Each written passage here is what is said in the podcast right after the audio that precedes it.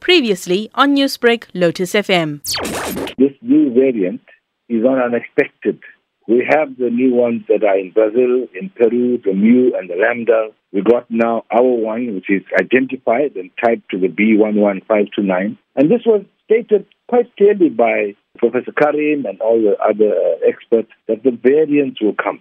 The problem is we don't know how this new variant is behaving as much because the numbers are there and being observed and everybody's still holding good. And that is why we're saying that in the new variant and whatever's around, it still must not deter us from what we practice to ensure we don't get cross infection occurring.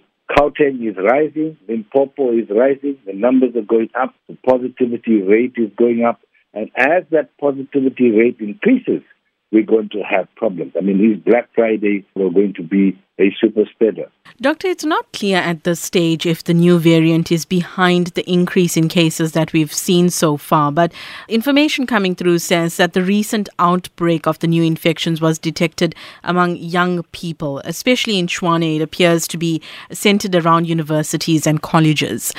Why do you think that this increase is being centered around this age group?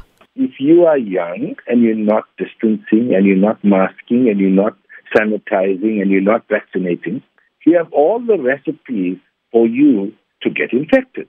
So the variants will break through. You've got to keep your guard in place all the time.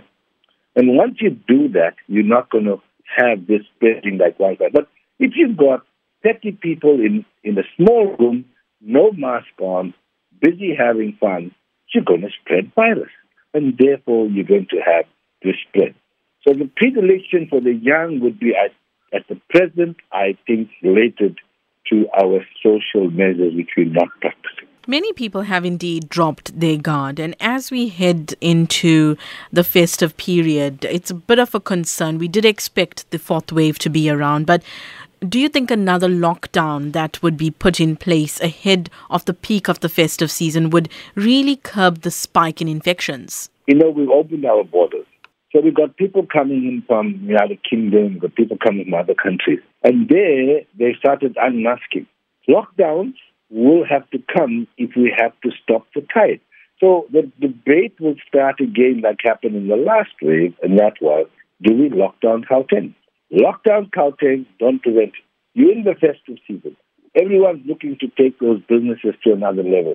Everyone is battling at the moment to just come out of this COVID bankruptcy that we've been put into. It is not easy at all. So a lockdown might be the way you prevent the spread, but the repercussions of the lockdown are going to have lots of impacts on lots of businesses. But if we start our own lockdown as citizens of our country, we might not be put into a forced lockdown. Newsbreak, Lotus FM, powered by SABC News.